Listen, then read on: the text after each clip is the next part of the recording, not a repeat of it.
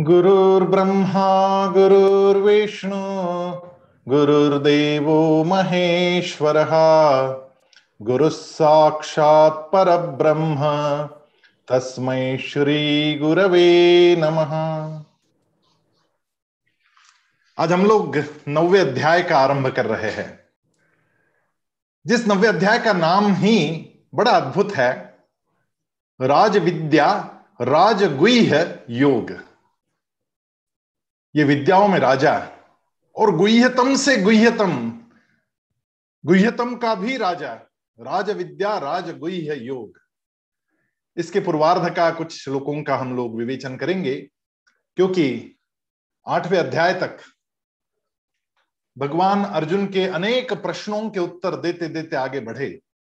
लेकिन अब भगवान ऐसे गुह्यतम ज्ञान का उद्घाटन करने वाले हैं कि जिसको जानकर वास्तव में हम सभी लोग कृतार्थ होंगे। महाभारत ग्रंथ लगभग एक लाख श्लोकों का है। जिसके बीचों बीच महाभारत के मध्य में भगवत गीता है और भगवत गीता के अठारह अध्यायों के बीचों बीच ये नवा अध्याय जो बिल्कुल हृदय सा भगवत गीता के कहते हैं कि जब ज्ञानेश्वर महाराज समाधिस्थ हुए, तब इसी नव्य अध्याय का पठन वे कर रहे थे और वो समाधिस्थ हो गए। कुछ अनुभव ऐसे होते हैं जो शब्दों में व्यक्त नहीं किए जाते। शब्दों में व्यक्त करने के लिए बड़ी कठिनाइयाँ होती है, क्योंकि सामने वाले को यदि पता नहीं है कि ये चीज़ है क्या तो उसको इसका पता कैसे करवाएँगे? यदि मैं अफ्रीका में चला जाऊँ और वहाँ पर रसगुल्ले के बारे में कुछ बताना चाहूँ और वहाँ के लोगों ने रसगुल्ला कभी खाया नहीं तो मुझे समझाने में कितनी दिक्कत रहेगी, आप थोड़ा सोच के देखिएगा। कि आपको रसगुल्ला समझाना है, अफ्रीका के आदमी को जिसने कभी देखा नहीं रसगुल्ला। रसगुल्ला शब्द बोल तक नहीं पाता है। रसगुल्ला देखने का तो सवाल ही खड़ा नहीं होता। आप कहेंगे कि वो बड़ा मीठा होता है। अब जब उसका कभी अनुभव ही नहीं किया तो उस मीठे शब्द का भी कैसे अनुभव करेंगे? आप कहेंगे वो गोल होता है, तब भी वो समझ नहीं पाएँगे। आप कहेंगे वो सफ़ेद होता है, तब भी समझ नहीं पाएँगे। आप कहेंगे वो बड़ा रसीला होता है, तब भी नहीं समझ पाएँगे। वैसे समझाना कठिन ही है, क्योंकि रसगुल्ला एक अनुभव है। उसको खाएँगे तो पता चलेगा ये ऐसा रसगुल्ला है। तो ये राजविद्या भी इसी प्रकार का एक अद्भुत अलौकिक ऐसा ज्ञान जो ज्ञान और विज्ञान दोनों के साथ में भगवान प्रस्तुत करने वाले हैं। और ऐसे में हम लोगों को चाहिए कि हम लोग बड़े शांतिपूर्वक ढंग से, बड़ी श्रद्धा के साथ में शांति से बैठकर बैठकर लेटे हुए हो तो बैठ जाना आज, क्योंकि ये बड़ा अद्भुत ज्ञान भगवान आपके सामने उद्घाटित करने जा रहे हैं। मृत्यु के पश्चात भगवान मिलेंगे, नहीं मिलेंगे, स्वर्ग होता है, नरक होता है, और कौन कौन से लोग होते हैं? कैसे जाने? लेकिन उस सर्वव्याप्त परम पिता का जो अस्तित्व है, उसका अनुभव, इसी जगह बैठकर, इसी मर्त्यलोक में, इसी पृथ्वी तल पर, हम लोग कैसे करें? इसकी विधा बताने वाला ये अद्भुत अध्याय है। वेदों में ये बातें बताई गई उसके लिए बहुत सारा कर्मकांड बताया गया। लेकिन हम लोग उन चीज़ों को जानते नहीं। ना हम कर्मकांड करना जानते हैं, ना वेदों को जानते हैं। वेदों को जानने के लिए कुछ अधिकार का होना भी आवश्यक है। लेकिन यहाँ पर भगवान जो बात बता रहे हैं वो इतनी सरल, इतनी सहज, समझने को बहुत सहज है। तो कम से कम समझ तो ले। फिर और आगे बढ़ेंगे। और वैसे ही भगवान ने स्वयं जब इस भगवत गीता को कहना आरंभ किया तो महर्षि वेदव्यास कहते हैं, सर्वोपनिषदो गावो दुग्धा गोपाल नंदन पार्थो वत्स सुधीर भोक्ता दुग्धम गीतामृतम महत। सारे उपनिषदों का, सारी उपनिषदों की जैसे गाय हैं और उन गायों का दुग्ध निकालकर, उनका दूध निकालकर निचोड़कर ये गीता का अमृत भगवान ने अर्जुन के लिए परोसा लेकिन पार्थो वत्स सुधीर भोगता भले ही पार्थ इसमें, अर्जुन इसको, इस सुधा का भोगता है, वो उसका रस ग्रहण करने वाला है। लेकिन अर्जुन को निमित्त मात्र बनाकर हम सब के लिए अद्भुत गीता का अमृत भगवान ने परोसा। है हरिनाम ही इसका रस। और सभी इस परमानंद के अधिकारी, ऐसे ये गीता का अमृतानुभव। भगवान आज उद्घोट उद्घाटित करने वाले हैं इस बात को। और इस बात को जरा ध्यान से, बड़ी शांति के साथ में, बड़ी श्रद्धा के साथ में हम सब सुने। ये बड़ा आवश्यक है। भगवान कहना आरंभ करते हैं। इदंतु ते गुह्यतमं प्रवक्ष्याम्यनसूयवे। ज्ञानम विज्ञान सहितम यज्ञात्वा मोक्ष से शुभात। दोष दृष्टि रहित अर्जुन, मैं तुझे यह अत्यंत गोपनीय विज्ञान और विज्ञान के सहित ज्ञान फिर एक बार सुनाता हूँ, जिसे जानकर तो दुख रूप संसार से मुक्त हो जाएगा। फिर एक बार सुनाता हूँ यह कहने का कारण यह था कि दूसरे अध्याय में इसमें से कई रहस्य उन्होंने उद्घाटित कर दिए थे और फिर एक बार सुना रहे हैं। लेकिन इस श्लोक में दो शब्द बहुत महत्वपूर्ण हैं, जिनको समझना सबसे पहले आवश्यक है। प्रवक्षाम्यनसूयवे अनुसूयवे। अनुसूयवे का मतलब है दोष दृष्टि से रहित। क्योंकि इतना सरल अध्याय था इतनी सरल सहज बात थी, फिर आठ अध्याय बताने की आवश्यकता क्या थी? पहले ही बता देते ना। आरंभ में ही बता देते, मामला खत्म हो जाता, गीता समझ में आ जाती, सारा कुछ समिट जाता है। इतना समय लगा दिया भगवान ने, आठ अध्याय कह दिए, और फिर अब कह रहे हैं कि अब तो दोष दृष्टि रहित। अब मैं तुझे सबसे सरल, सबसे आसान, गुह्यतम है, लेकिन फिर तुझे बता रहा हूँ। इसकी वास्तव में आवश्यकता क्या थी? एक चीज़ होती है, जैसे हम कहते हैं कि पानी की बांफ क्षण में घटित होती है। हाँ, क्षण में घटित तो होती है, पानी की बांफ हो जाती है, क्षण में ही होती है, लेकिन उस क्षण के आने तक, उस पानी को 100 डिग्री तक ले जाना पड़ता है। पानी को 100 डिग्री तक लाने के लिए जो समय लगता है, उसके पश्चात क्षण में वो घटना घटती है कि पानी की बाफ बन जाए। वो घटना क्षण में तो घट रही है। पानी की बाफ बनने में तो क्षण ही लगता है, लेकिन वो क्षण आने के लिए जो पूर्व तैयारी होनी पड़ती है, वो पानी को 100 डिग्री तक लाना पड़ता है, तपाना पड़ता है। अर्जुन को आठवें अध्याय तक भगवान उत्तर पर उत्तर दिए जा रहे हैं और अर्जुन प्रश्न पर प्रश्न खड़े किए जा रहा है। और इसका कारण था इसका कारण यह था कि अर्जुन अब तक बाहर की दृष्टि से देख रहा था और उसको दिखाई दे रहे थे वो ही अपने सगे संबंधी। वो मोहग्रस्त था। उसको द्रोणाचार्य दिख रहे थे, उसको भीष्माचार्य दिख रहे थे, उसको कर्ण दिख रहे थे, दुर्योधन, दुशासन दिख रहे थे। दोनों पक्षों में सेनयोर भयोर मध्य। दोनों पक्षों में अपने लोग दिख रहे थे। तो ये दृष्टि का दोष था। वो केवल उन शरीरों की चिंता में लगा हुआ था। उनको अपना समझ बैठा था वो जो कि शरीर थे। उसकी दृष्टि में दोष था। जब तक दृष्टि का दोष मिटता नहीं, तब तक आपको सारी चीज़ें स्पष्ट रूप से दिखाई नहीं दे सकती। जैसे आप को बताएँ कि देखो देखो, वहाँ पे चाँद है। आप कमरे में बैठे हैं और कमरे में आपको दिखाया गया कि वहाँ पे चाँद है। दिखाने वाले को खिड़की के बाहर उदित हुआ हुआ चाँद नज़र आ रहा है और वो खिड़की की तरफ़ अपनी अंगुली दिखाता है कि देखो देखो, वहाँ पर चाँद है। और आपने देखा और आपको वहाँ पर केवल खिड़की नज़र आई। तो ये आपके दृष्टि का दोष है कि आप केवल खिड़की ही देख पाते हैं। खिड़की के बाहर देखने की दृष्टि विकसित होना यह भी घटा नहीं। और इसलिए भगवान यहाँ पर एक शब्द का बड़ा महत्वपूर्ण उल्लेख करते हैं। प्रवक्षाम्य न सूयवे, अनसूयवे अनुसूयवे का मतलब है दोष दृष्टि से रहित। अब 100 डिग्री तक पानी आ गया है, अब भाव बन सकती है, अब ये गुह्यतम ज्ञान बताने की घड़ी आ चुकी है। और इसलिए ये ज्ञान आठ अध्यायों के पश्चात बताया जा रहा है। और वैसे भी आप बहुत प्यासे हो।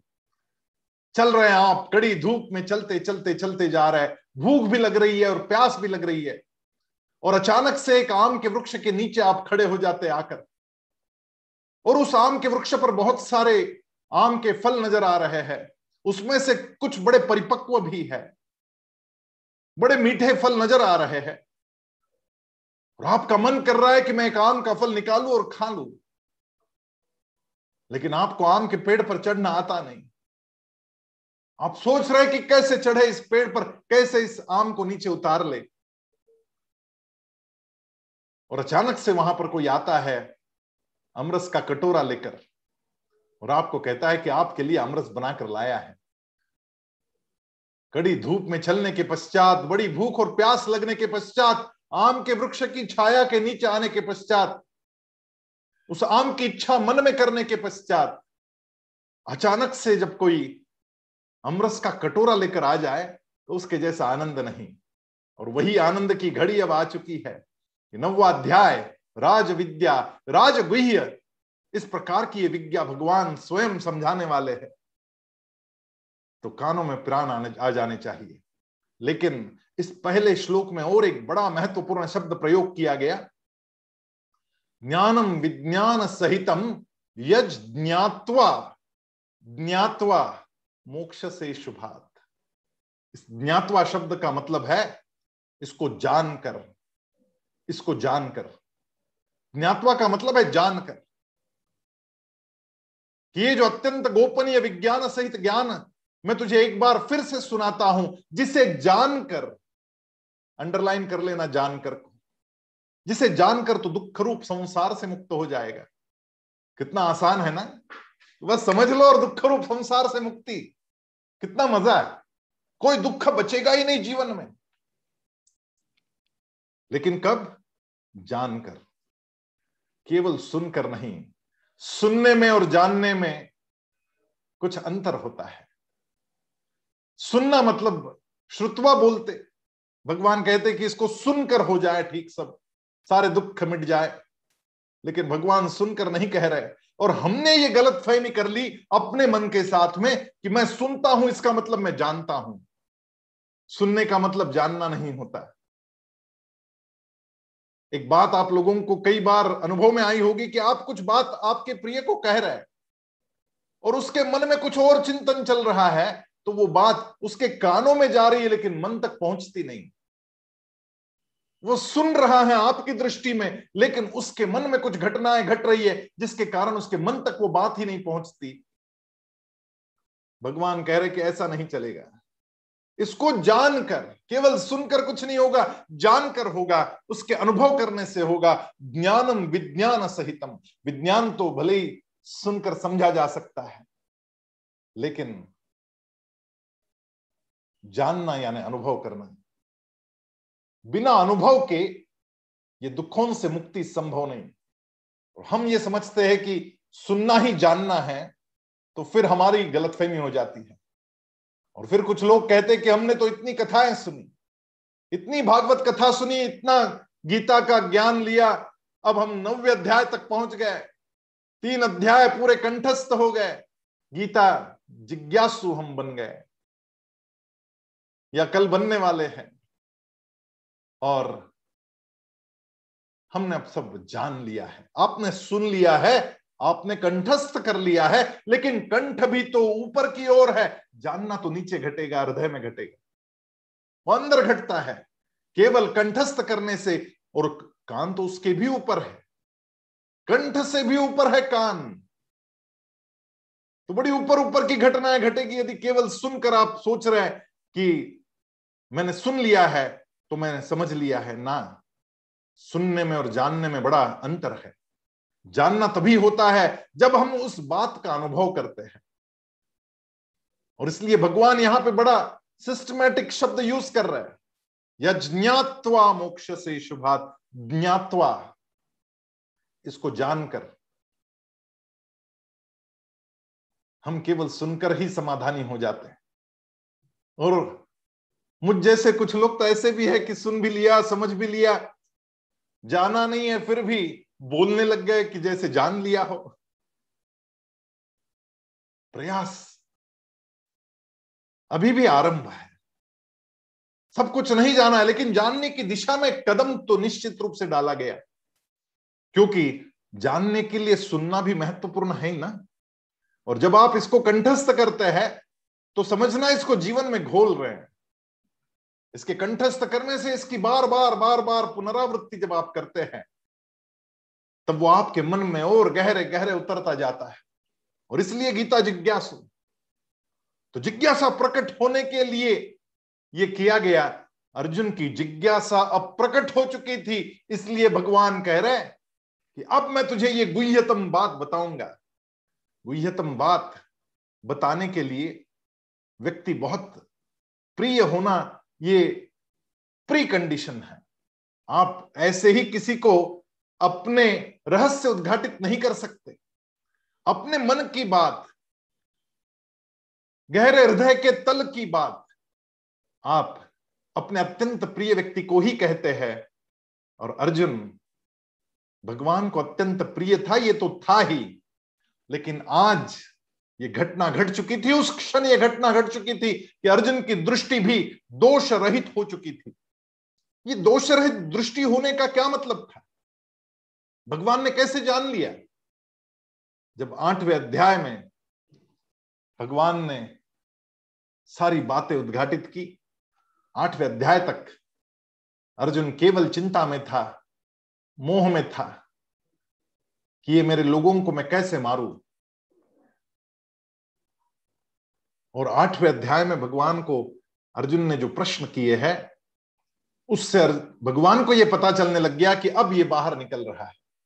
अब ये केवल अपने चर्मचक्षु से देखी जा रही बातों को लेकर अपने बुद्धि से तर्क नहीं कर रहा है। बुद्धि से तर्क करने के प्रश्न अलग होते हैं और श्रद्धा से पूछे गए जानने के प्रश्न अलग होते हैं। आपने इसका भी अनुभव किया होगा। ये दो प्रकार के प्रश्न होते हैं। एक प्रश्न उस काम के लिए पूछा जाता है, जब आपको सामने वाले की बात समझ में नहीं आ रही कि जो बात कर रहा है ठीक नहीं है, इसकी बात को झूठ साबित करने के लिए आप कुछ प्रश्न पूछते हैं। ये तर्क से पूछे गए प्रश्न है। ये तर्क आप खड़ा कर रहे हैं कि आपकी बात जो है वो ठीक नहीं। मेरे इस सवाल का जवाब दो। और कुछ प्रश्न जो है हृदय की गहराई से पूछे जाते हैं कि अब तक जो बताया वो थोड़ा थोड़ा मेरे समझ में आया, लेकिन अभी भी कुछ मेरे मन में शंका उपस्थित हो रही है, उसका मुझे उत्तर दो ताकि मेरा ज्ञान बढ़ जाए। ये ज्ञान बढ़ने के लिए पूछे जा रहे जो प्रश्न है, वो अलग होते हैं, वो हृदय से प्रस्फुटित होते हैं। लेकिन हृदय से प्रस्फुटित होने के लिए और एक प्री कंडीशन है, वो ये है कि सामने वाले पर आपका विश्वास होना आवश्यक है। जो बुद्धि से पूछे जाते प्रश्न, उसमें सामने वाले के प्रति अविश्वास की भावना होती है कि ये जो बात कह रहा है, ये सच बात नहीं। लेकिन हृदय से प्रश्न तभी पूछे जाते हैं जब सामने वाले के प्रति हमारे मन में श्रद्धा का भाव हो, विश्वास का भाव हो। और जब तक ये श्रद्धा मन में घटित नहीं होती, तब तक इस प्रकार के गृहतम बातें बताना असंभव होता है। वो विश्वास है, वो श्रद्धा है, उसी को रहस्य बताए जाते हैं। अर्जुन उस छोर तक आप पहुँचा था। बस अब हाथ देकर उठाना था और इसलिए भगवान ने कहा कि अब मैं तुझे ज्ञानम विज्ञान सहितम यजनात्वा मोक्ष से शुभात, ये बात अब मैं तुझे बताऊँगा।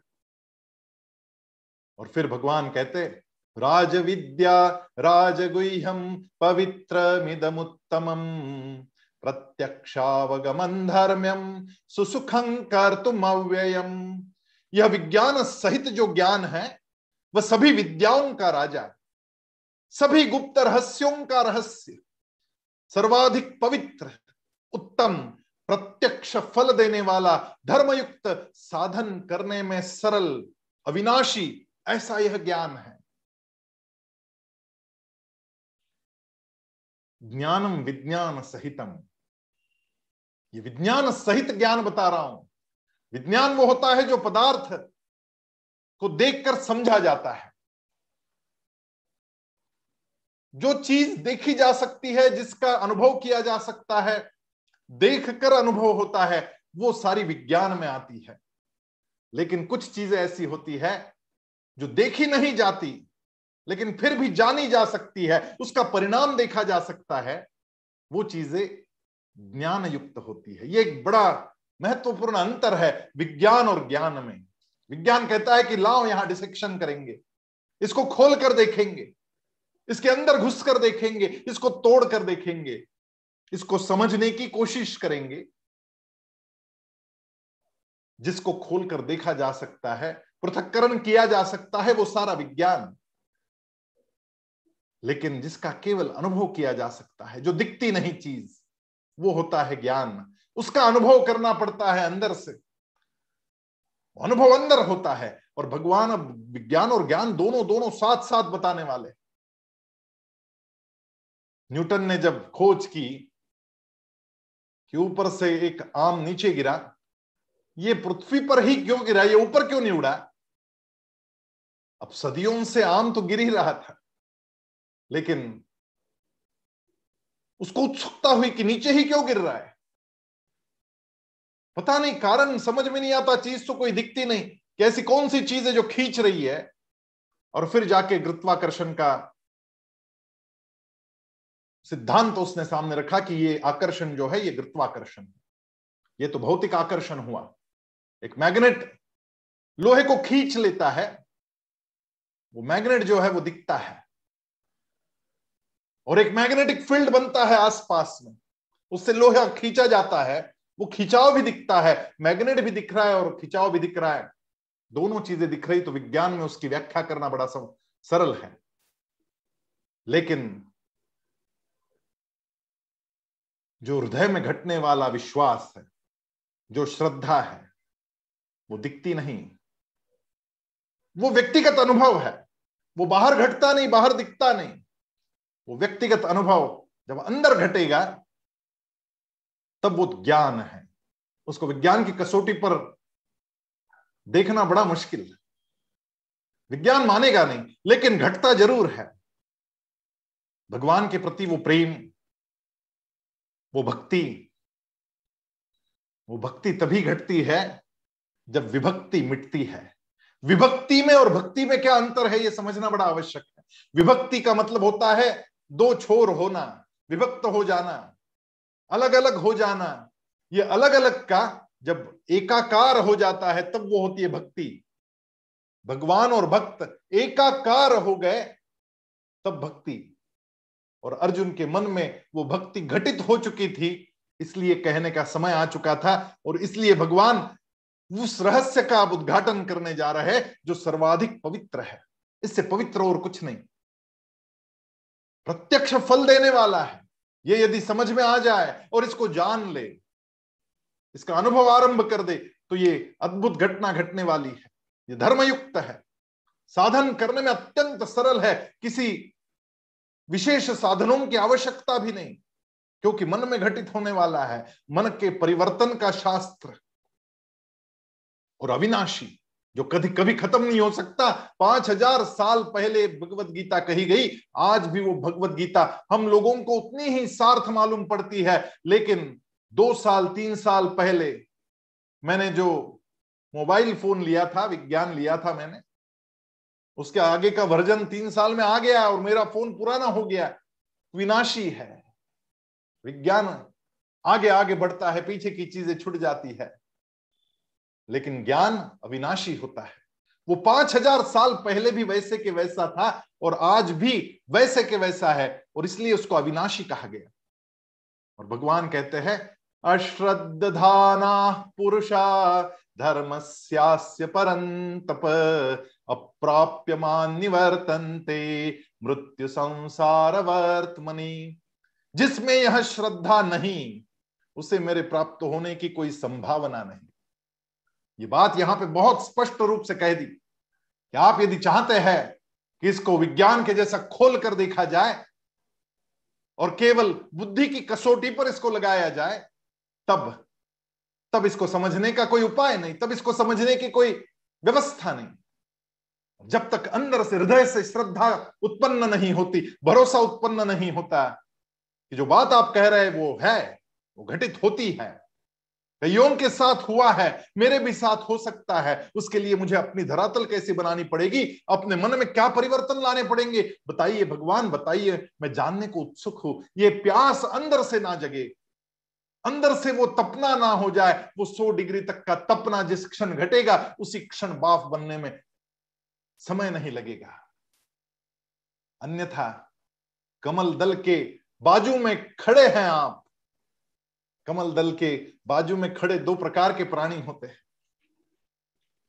जब कमल खिलता है तो कीचड़ से खिलता है कमल।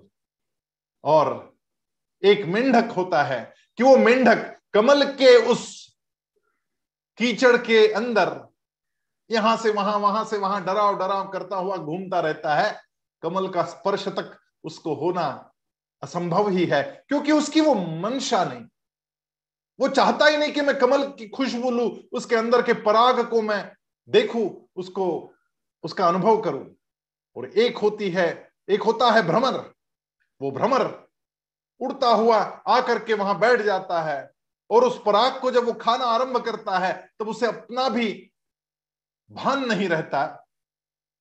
सूर्यास्त के साथ वो कमल मिटता चला जाता है और वो जो भौरा रहता है, वो जो भ्रमर रहता है, वो पराग खाने में इतना मशगूल हो जाता है कि उसको पता ही नहीं चलता कि ये कमल कब मिट गया।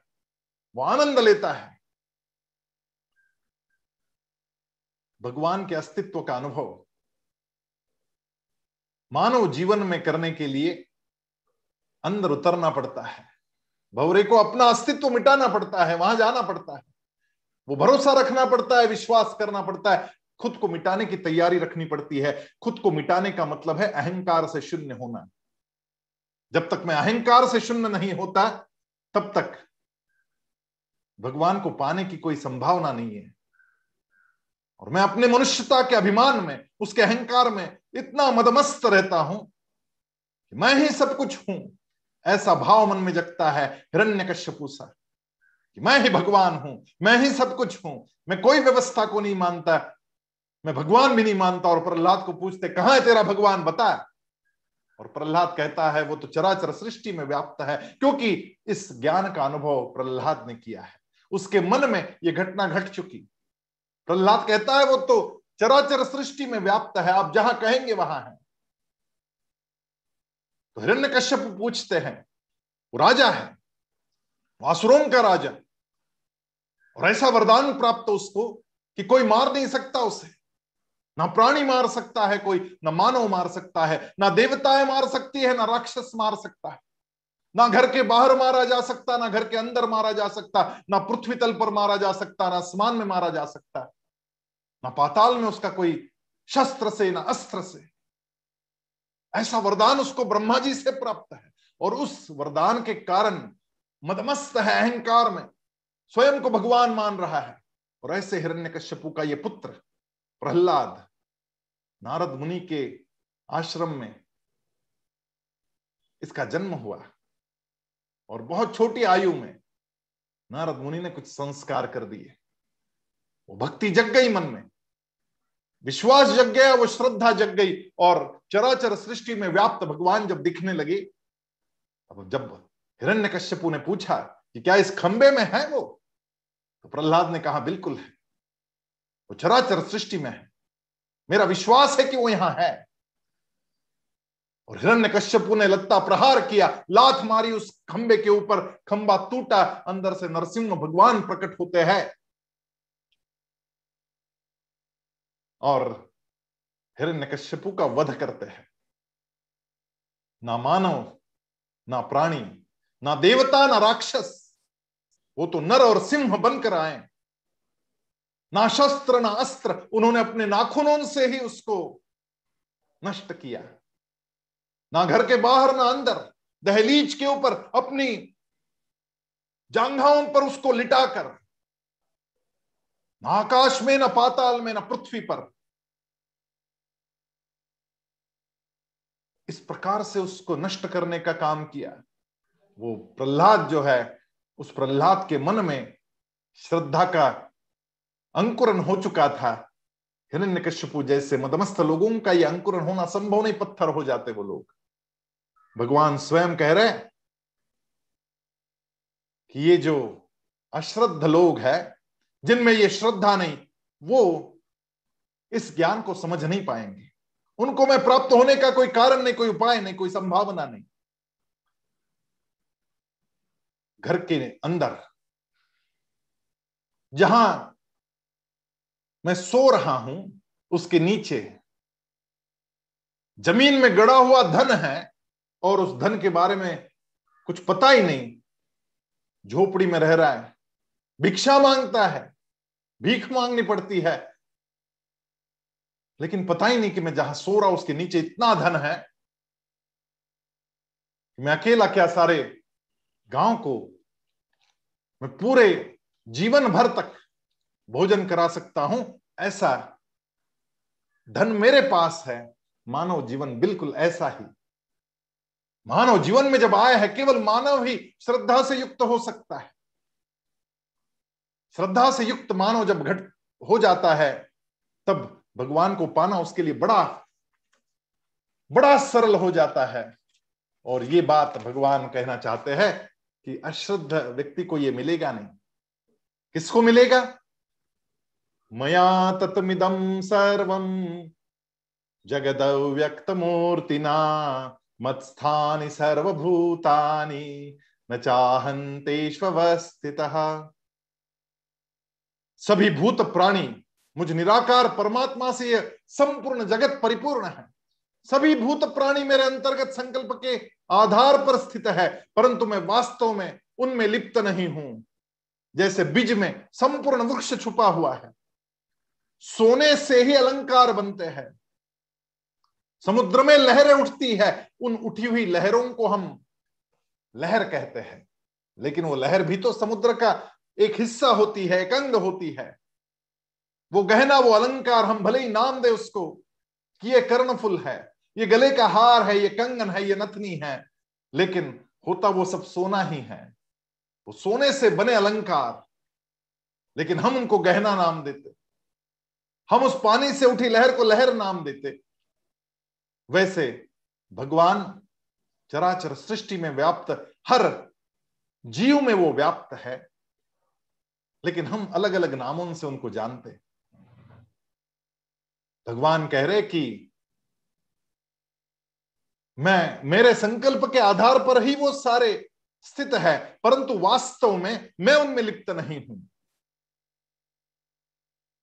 जब पानी में बुलबुले उठते हैं तो बुलबुले तो पानी से बने हैं, लेकिन बुलबुले के अंदर पानी नहीं है। इस बात को समझना बड़ा आवश्यक है। भगवान कैसे है? भगवान के कारण उनके संकल्प से ये सारी सृष्टि बन रही है, घट रही है, मिट रही है। फिर उदय हो रहा है, फिर जा रही है। ये निरंतर चक्र चलता जा रहा है। ओम पूर्णमद पूर्णमिदम पूर्णात पूर्ण मुदच्यते पूर्णस्य पूर्णमादाय पूर्णमेवावशिष्यते, ये एक सर्कल है, जो निरंतर चल रहा है। फिर वो सूर्य के चक्कर काटती पृथ्वी और नवग्रह हो, या वो पृथ्वी के चक्कर काटता चंद्र हो, ये वर्तुल निरंतर चलता रह रहा है। ये मिटता भी है, फिर बनता है। एक न एक दिन ये सूर्य भी मिटेगा, फिर नया बनेगा। और ऐसे हज़ारों हज़ार सूर्य, तीन करोड़ के करीब तो सूर्य मिल चुके हैं। हम जिनको तारे कहते हैं, वो महासूर्य है। उनमें से कुछ अपने सूर्य से सहस्रों गुना बड़े हैं, लेकिन उनकी दूरी इतनी है कि हम उनको इतना समझते, छोटा सा, छोटा तारा कहते तारा छोटा नहीं है, हमारी दृष्टि छोटी है। दोष युक्त दृष्टि से हमें महासूर्य भी छोटे तारे जैसा समझ आता है, क्योंकि हमारी दृष्टि की अपनी लिमिटेशन है। मैं देख नहीं पाता उस तरफ़। दीवार के पीछे जो कुत्ता बैठा है, कोई आके कह दे कि वहाँ कुत्ता है तो हम कहते ना ना, मुझे नहीं दिख रहा, इसलिए नहीं है। हम इतने संकीर्णता में जीने वाले लोग जब तक ये दृष्टि हमारी दोष युक्त रहेगी, तब तक उसका दर्शन होना असंभव है। कुत्ता भी नहीं दिखेगा, बाकी क्या बातें कर रहे हो? तो सबसे पहले तो श्रद्धा का अंकुरन हो और समझ में आए तब ये बात की चराचर सृष्टि उसी से व्याप्त है। लेकिन वो कहीं पर भी उसमें लिप्त नहीं। भगवान कहते हैं, न चमस्थानि भूतानि पश्य मे योगमैश्वरम भूत भृन्न च भूतस्थो ममात्मा भूत भावन वो सारे प्राणी मात्र मुझसे अलग हो गए, परंतु ये मेरी योग शक्ति है कि जिन भूतों को मैंने उत्पन्न किया, उन्हें धारण किया, उनका पोषण किया, परंतु वास्तविक रूप से उन भूतों में मैं स्थित नहीं हूँ। बड़ी अद्भुत घटना बता रहे भगवान कि उत्पन्न तो मैंने किया है, लेकिन मैं उनमें स्थित नहीं हूँ। जैसे हम अपने बच्चे निर्माण तो कर देते हैं, लेकिन क्या हम उनमें हैं?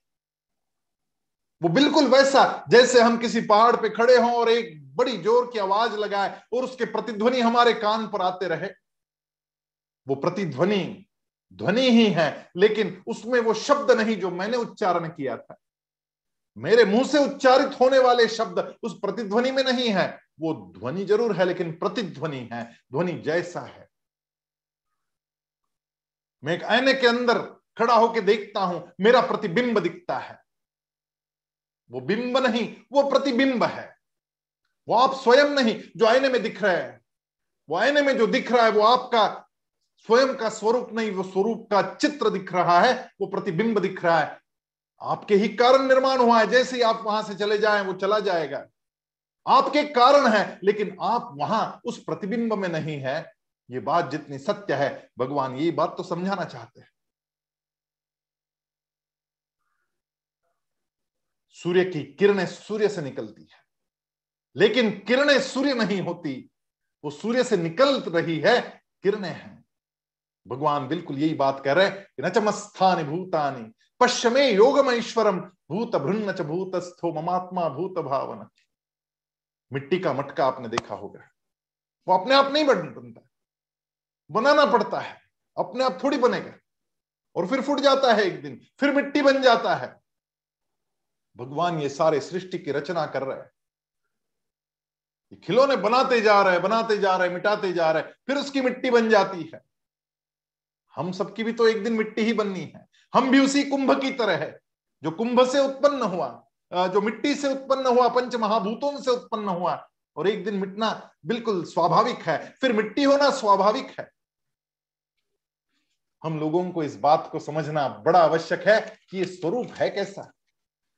भगवान कह रहे यथाकाश स्थितो नित्यम वायु सर्वत्र गो महान तथा सर्वाणि भूतानि मस्थानीत्युपधारय जैसे सर्वत्र विचरण करने वाला वायु आकाश में ही स्थित रहता है, वैसे ही मेरे संकल्प से उत्पन्न सारे भूत मात्र मुझमें स्थित है, ये जान। हमारे यहाँ एक बहुत सुंदर परंपरा है। हमने कभी सोचा नहीं कि ये परंपरा क्यों आई होगी। किसी की मृत्यु जब घटती है और उसको, उसका दाह संस्कार होता है, अंतिम संस्कार किया जाता है तो उस अंतिम संस्कार में एक विधि बताई गई कि आपके पीठ पर, आपके कंधे पर एक घड़ा दे दिया जाता है। जो दाह संस्कार करने वाली जो व्यक्ति है, उसके कंधे पर एक घड़ा, पानी से भरा हुआ घड़ा रखा जाता है और उसको एक छेद किया जाता है। उस छेद से वो पानी निकलता जाता है और उस चिता की तीन परिक्रमाएँ उसको करनी पड़ती है। उन परिक्रमा करने के पश्चात वो पानी लगभग समाप्त हो जाता है और फिर पीछे ही उस घड़े को, मिट्टी के उस घड़े को छोड़ देना पड़ता है और वो घड़ा टूट जाता है। ये क्यों करते हैं? क्या प्रतीकात्मक बात इससे समझनी चाहिए? हमारा जीवन भी उस घड़े के जैसा। है पहले जीवन से भरा हुआ था जीवन मतलब पानी। पानी का दूसरा नाम है जीवन। वो जीवन से भरा हुआ घड़ा, उसको छेद तो होता है प्रतिक्षण प्रति पल। जीवन घटता जाता है उसमें से। और वो धीरे धीरे धीरे धीरे वो पूरा घड़ा जीवन से रिक्त हो जाता है। उसके अंदर भी आकाश ही है और बाहर भी आकाश ही है। वो केवल घड़ा रह गया, अंदर से जीवन समाप्त हो गया। वैसे वो देह वहाँ जो, जिसका अंतिम संस्कार किया जा रहा है, वो देह भी बिल्कुल उस रीते घड़े की तरह है, जिसमें अब कुछ जीवन शेष नहीं रहा। लेकिन आकाश अंदर भी है और बाहर भी आकाश, और उस घड़े को फोड़ दिया जाता है। वो अंदर का आकाश जो पहले से वहाँ था, केवल बीच में घड़ा था, बाहर के आकाश में और अंदर के आकाश में। वो घड़ा जैसे ही फुटता है, अंदर का आकाश जो है, बाहर के आकाश के साथ मिल जाता है। शरीर पंच महाभूतों के साथ मिल जाता है। पृथ्वी तत्व हो या जल तत्व हो, वायु तत्व हो या आकाश तत्व हो, मिल जाता है ये शरीर उस पंच महाभूतों को। कितनी सुंदर संकल्पना, कितना सुंदर सत्य उद्घाटित करने वाला ये चिन्ह है कि वो घड़ा फोड़ दिया जाता है। वो आकाश अंदर अभी भी मौजूद है। वो बाहर के आकाश के साथ तादाद में नहीं कर पाता, क्योंकि अहंकार से भरा हुआ है। और जिस क्षण मेरे अंदर का मैं मिट जाता है, उसी क्षण उस सत्य का उद्घाटन हो जाता है कि फ़र्क तो कुछ है नहीं। मैं बचा नहीं, जब मैं बचा नहीं तो मैं इस चराचर सृष्टि का एक अंग बन गया। भगवान कहते, सर्वभूतानि कौंतेय प्रकृतिम यान्ति मामिकाम कल्पक्षय पुनस्तानि, कल्पादौ विसृजाम्यहम। अतः है अर्जुन, कल्प के अंत में सारे भूत मात्र प्रकृति में लीन हो जाते हैं और कल्पों के आदि में वे फिर उनकी रचना करता हूँ। बीच में ये घटना घट रही है। आना जाना लगातार चल रहा है, लेकिन कल्प के अंत में तो सब कुछ मिट जाता है, एक साथ। वो प्रलय कहलाता है। सब कुछ मिट जाता है और फिर दोबारा से सब कुछ नया निर्माण होता है। एक मिटता है तो दूसरा बनता है। जब बनता है तो कोई मिटता है। बनना और मिटना। ये लगातार चलने वाली प्रक्रिया है। किसी का जन्म होता है तो जन्म के साथ साथ उसके मृत्यु का भी जन्म हो जाता है। इस बात को हम भूल जाते। बड़ा आनंदोत्सव मनाते और मृत्यु का बड़ा शोक मनाते। हमारे यहाँ ये दो घटनाएँ अलग अलग नहीं देखी गई। और इसलिए हमारे यहाँ माता को, जन्मदात्री को भी विकराल रूप दिए गए। काली का रूप दिया गया, चंडी का रूप दिया गया। एक ममता से भरी माता होती है और एक मृत्यु का अवतार, जन्म और मृत्यु, दोनों साथ साथ बंधे हुए हैं। जन्म हुआ कि मृत्यु निश्चित है और मृत्यु हुआ कि फिर जन्म निश्चित है और ये कल्प कल्पांतर तक चलता रहता है। इस बात को समझो।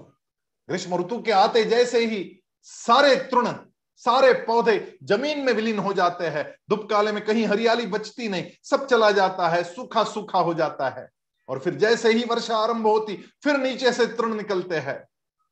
वो थे अंदर, ये चराचर सृष्टि का जो चक्र है, वो निरंतर चलता रहेगा। सोने का अलंकार में परिवर्तित होना और फिर थोड़े दिन बाद जब उब जाए आप उस अलंकार से, तब सुनार के पास जाते कहते इसका फिर नया कुछ बनाओ तो उसका फिर सोना बनाया जाता है और फिर नया अलंकार उसमें से निर्मित किया जाता है। लहरें पानी में उठती है और फिर पानी में अंतर्धान हो जाती है और नींद से आप जगते हैं और जगते के साथ आपका सपना भी जो है वो मन में ही नष्ट हो जाता है। ये घटना और ये घटना और बिगड़ना ये उत्पन्न होना और समा जाना, ये निरंतर चलने वाली प्रक्रियाएँ हैं। इसको अर्जुन, तू समझ। और जब इस सत्य को समझेगा, तब ये राज विद्या तेरे समझ में आ जाएगी। भगवान कह रहे, प्रकृति स्वामवष्टभ्य, विसृजामी पुनः पुनः, भूतग्राममिमं कृत्स्नम अवशम प्रकृतेर्वशात। अपनी माया का अंगीकार कर, प्रकृति के स्वाधीन होने से वास्तविक पराधीन इस भूत समुदाय को मैं बार बार उनके कर्मानुसार उत्पन्न करता रहता हूँ, जन्म देता रहता हूँ। दूध को जावन लगाते ही जैसे उसके दही बनने की प्रक्रिया आरंभ हो जाती है, बीज को पानी के स्पर्श से ही उसका वृक्ष में घटित होना आरंभ हो जाता है। बिल्कुल वैसे ही। ये निरंतर घटने वाली घटना प्रकृति के अंदर, प्रकृति के, क्योंकि हमारा मानव देह, सारा जीवन प्रकृति और पुरुष के संबंध से तैयार हुआ।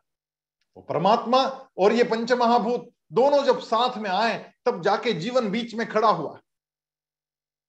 हमारा पिता परमात्मा है और हमारी माँ वो प्रकृति है।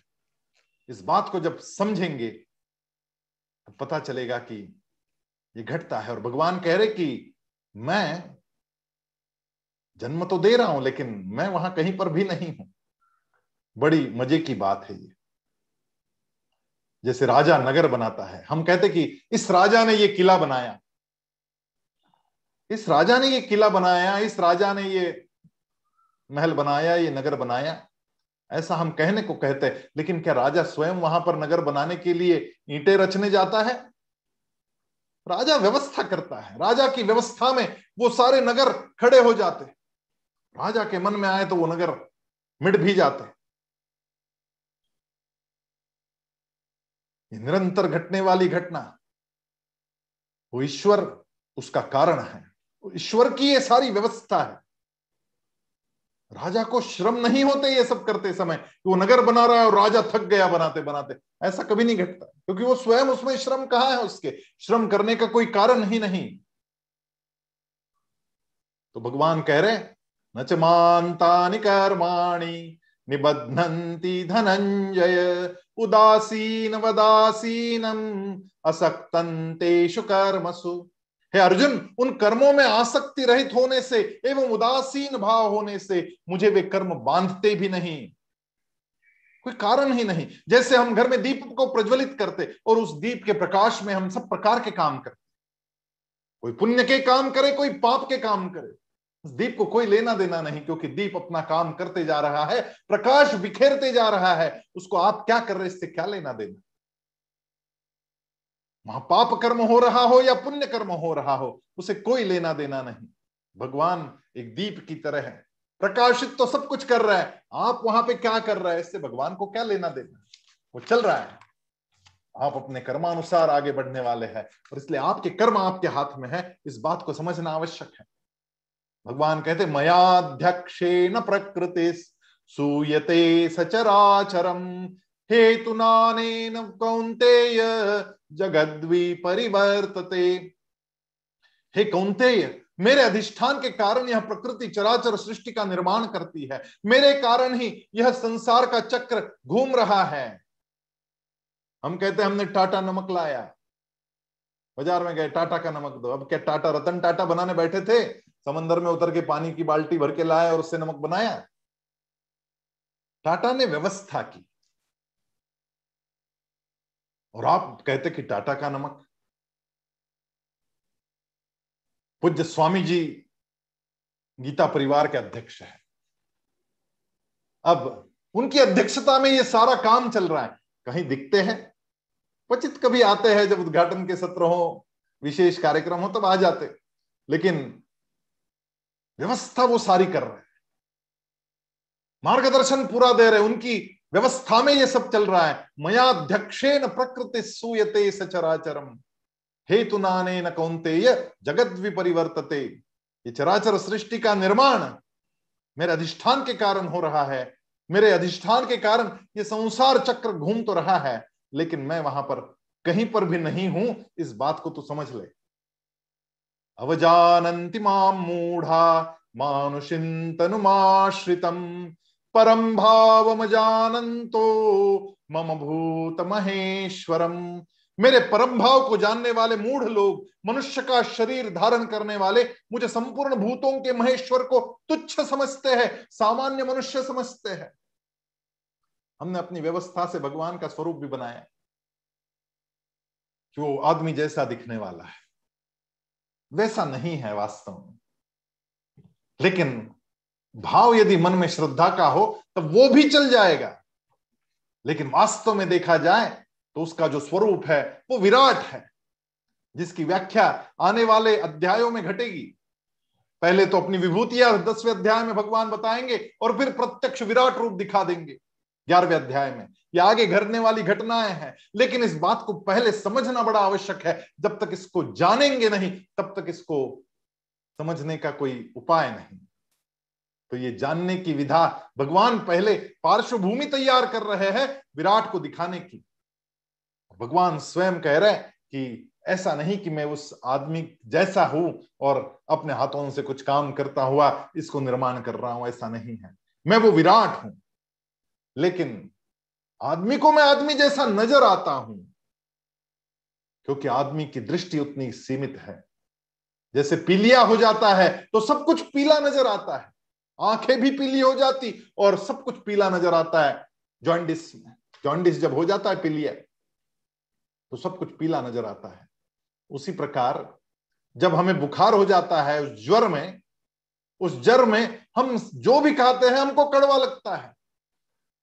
जो भी खाते कड़वा लगता है, चीज़ें कड़वी नहीं होती, हमारी जिह्वा कड़वी होती है, लेकिन हमको लगता है कि सब कुछ कड़वा है। हमको लगता है सब कुछ पीला है, क्योंकि हमारी दृष्टि संकुचित है, दोष से युक्त है, और पीते कांजी है, और चाहते कि अमृत पी जाए। ये कैसे घटेगा? पूर्व की दिशा में चल रहे और चाहते कि पश्चिम में पहुँच जाए, कैसे पहुँचेंगे? हमारी दिशा गलत है। हमारी दृष्टि गलत है और इसलिए दृष्टि ठीक करना, ये उसको जानने के लिए सबसे परम आवश्यक चीज़ है। भगवान कह रहे मोघाशा मोघ कर्माणु, मोघ ज्ञाना विचेत राक्षसी मासुरिंच प्रकृति मोहिनी श्रिता। व्यर्थ आशा व्यर्थ कर्म और व्यर्थ ज्ञान वाले विक्षिप्त चित्त अज्ञानी जन, राक्षसी, आसुरी और मोहिनी प्रकृति को, आसुरी गुण संपदा को धारण किए रहते हैं। उनका जीवन व्यर्थ है, जो केवल मोह माया में फंसे रहे, जो केवल विकारों से ग्रस्त रहे, जो काम क्रोध में व्यस्त रहे, उनका जीवन व्यर्थ हो जाएगा, इनसे ऊपर उठेगा, तब जाके वो अनुभव कर पाएगा। दूर मृगजल के तरंग जितने व्यर्थ होते हैं, कितना भी दौड़ लो, मिलेंगे नहीं। वो मृगजल केवल आभास है। वैसे ही जिन चीज़ों को आप सुख समझते हैं, वो सारे सुख केवल आभास है। उन सुखों से भी दुख की ही निर्मित होने वाली है। इस बात को थोड़ा समझना आवश्यक है। समय बहुत कम पड़ जाता है, क्योंकि एक एक चीज़ को समझाना। सुख जिसके पीछे आप लगे हुए हैं, मोह माया में सुख के पीछे चलते हैं। लेकिन वो सुख ही दुख का कारण बनता है। आप चाहते हैं कि मेरे गले में सुंदर सोने का हार हो। आपने बहुत मेहनत की, पैसा कमाया, सोने का हार लाया। पहना बड़ा आनंद, बड़ा सुख आया। लेकिन उसी सुख के साथ लॉकर लेना पड़ा, उसमें रखना पड़ा। कभी पहनने के लिए घर लाया था, शादी में ले गए थे। वहाँ चोर का आमंत्रण आया। चोर आकर के ले गया तो दुख दे गया। चला गया, हार इतने मेहनत से लाया था, चला गया। तो ये जो लोभ था हार का, वो आपको मृग जल की भांति वहाँ तक ले गया। हर सुख की चीज़ अंततोगतवा दुख में परिवर्तित होती ही होती है। लेकिन आनंद वो होता है जो अंदर से प्रस्फुटित होता है। बाहर से आने वाली सारी चीज़ें सुख की व्याख्या में चली जाती है। और अंदर से निकलने वाला जो आनंद का झरना है, वो उसका कोई अंतिम छोर नहीं होता है। वो आनंद, परमानंद की दिशा में बढ़ता ही बढ़ता जाता है। उसकी अनुभूति अंदर होना कि वो क्या आनंद है, उस आनंद का पीछा मैं कब आरंभ करने वाला हूँ।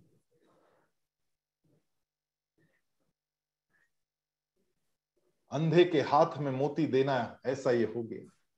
भगवान ज्ञानेश्वर माउली कहते हैं, मरकट के हाथ में, बंदर के हाथ में नारियल हो। उसको क्या पता इसको कैसे छिलना है, कैसे खाना है? कुछ पता नहीं। वो बंदर के हाथ में नारियल व्यर्थ हो जाता है, अंधे के हाथ में मोती व्यर्थ हो जाता है। मिट्टी के घुड़सवार व्यर्थ है, मांत्रिकों के अलंकार व्यर्थ है। गंधर्व नगर भी एक परिकल्पना है। इसी प्रकार वो जीवन, जो जीवन केवल मृगजल के पीछे लगा रहा, केवल छठ रिपुओं के पीछे लगा रहा, जो लोभ में, जो काम में, जो क्रोध में बहता रहा वो जीवन बिल्कुल वैसा ही निरर्थक जीवन है। यदि जीवन सार्थक बनाना है तो इस बात को समझना आवश्यक है कि उसका स्वरूप कहाँ कहाँ है, वो तो चराचर सृष्टि में व्याप्त है। हे नाथ, अब तो ऐसी दया हो, जीवन निरर्थक जाने न पाए, यह मन न जाने क्या क्या कराए? कुछ बन पाया अपने बनाए। संसार में ही आसक्त रहकर दिन रात अपने मतलब की कह कर सुख के लिए लाखों दुख सहकर ये दिन अभी तक यूँ ही बिताए। हे भगवान, अब तो ऐसी दया कर दो कि अब अब इस निरर्थक से मैं सार्थकता की ओर बढ़ू। ये जीवन सार्थक यदि करना है तो सुख के पीछे नहीं, उस आनंद की प्राप्ति के पीछे मुझे चलना पड़ेगा। ये कैसे चलना होगा जब तक ये चराचर सृष्टि में व्याप्त उस ईश्वर का अंश में देखने को आरंभ नहीं करता, तब तक ये असंभव है। और स्वयं कृष्ण के जीवन में भी वो देखने मिलता है। वो गाय की पूजा करते, वो गोवर्धन की पूजा करते, वो तुलसी से प्रेम करते वृक्षों की पूजा यमुना मैया का पूजन करते जल का पूजन करते सारी चराचर सृष्टि में उसका स्वरूप दिखाते लेकिन हम हैं कि हम देखने को राज़ी नहीं।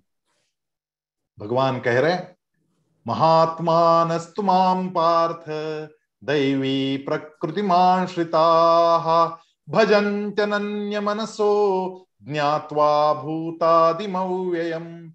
परंतु हे पार्थ, दैवी प्रकृति के महात्मा मुझे सभी भूतों का सनातन कारण समझते हैं, एवं मेरा अविनाशी अक्षर स्वरूप जानकर अनन्य चित्त से मुझे भजने लगते फिर वो कुत्ता हो या वो गाय, कोई फ़र्क नहीं पड़ता है। दोनों को उतना ही प्रेम देते। चराचर सृष्टि में व्याप्त उसको देखने लगते। अपने, यहाँ एक बहुत सुंदर परिपाठी है। आपने कभी इसका, ये हमारे रक्त में है। हमारा कोई किताब को यदि पैर लग जाए गलती से तो हम क्या करते? झट से प्रणाम कर लेते। व्यक्ति को लगे तो करते ही करते हैं। यदि पैर लग जाए किसी आदमी को तो हम तुरंत प्रणाम कर लेते कि मेरा गलती से पैर लग गया। लेकिन किसी पुस्तक को भी पैर लग जाए तो उसको भी प्रणाम करते। उस चराचर सृष्टि में व्याप्त परमात्मा का स्वरूप देखना हमें बरसों से वर्षों से, सदियों से सिखाया गया। लेकिन हम ये सारा मैकेनिकली करते, इसको जानते नहीं है। इसको जानते नहीं। हम पत्थर ही समझते मूर्तियों को भी। उस पत्थर में भी भगवान को देखने को हमें समझाया जाता है, लेकिन हम देखते नहीं। एक बड़ा सुंदर, बहुत सुंदर एक दृष्टांत कह के आज रुकता हूँ। शरणानंद जी महाराज दृष्टिहीन थे। बाके बिहारी जी के मंदिर में प्रतिदिन जाते थे दर्शन करने के लिए। किसी ने पूछा उनको कि आप क्यों जाते? आप तो दृष्टिहीन है, आपको दिखते भी नहीं। फिर भी आप क्यों जाते वहाँ पर? शरणानंद जी महाराज ने बहुत सुंदर उत्तर दिया। वो कहते, अरे, मुझे नहीं दिखता तो कुछ नहीं। कुछ नहीं बिगड़ता, मुझे नहीं दिखता। लेकिन भगवान तो मुझे देखते हैं ना, उनको तो दृष्टि है, उनको मैं दिख जाता हूँ। बस उनको दिखने के लिए अपनी हजेरी लगाने वहाँ चला जाता हूँ। ये भाव हमारे मन में कब प्रस्फुटित होंगे? उस महत्सत्ता को, उस परम पिता को चारों ओर देखने की आदत हम कब डालेंगे? और उसका सतत कीर्तन सतत स्मरण, हमारे मन में कब आएगा? सततं माम यतंत दृढ़व्रता, नमस्यन्तस्य माँ भक्त्या नित्ययुक्ता उपासते।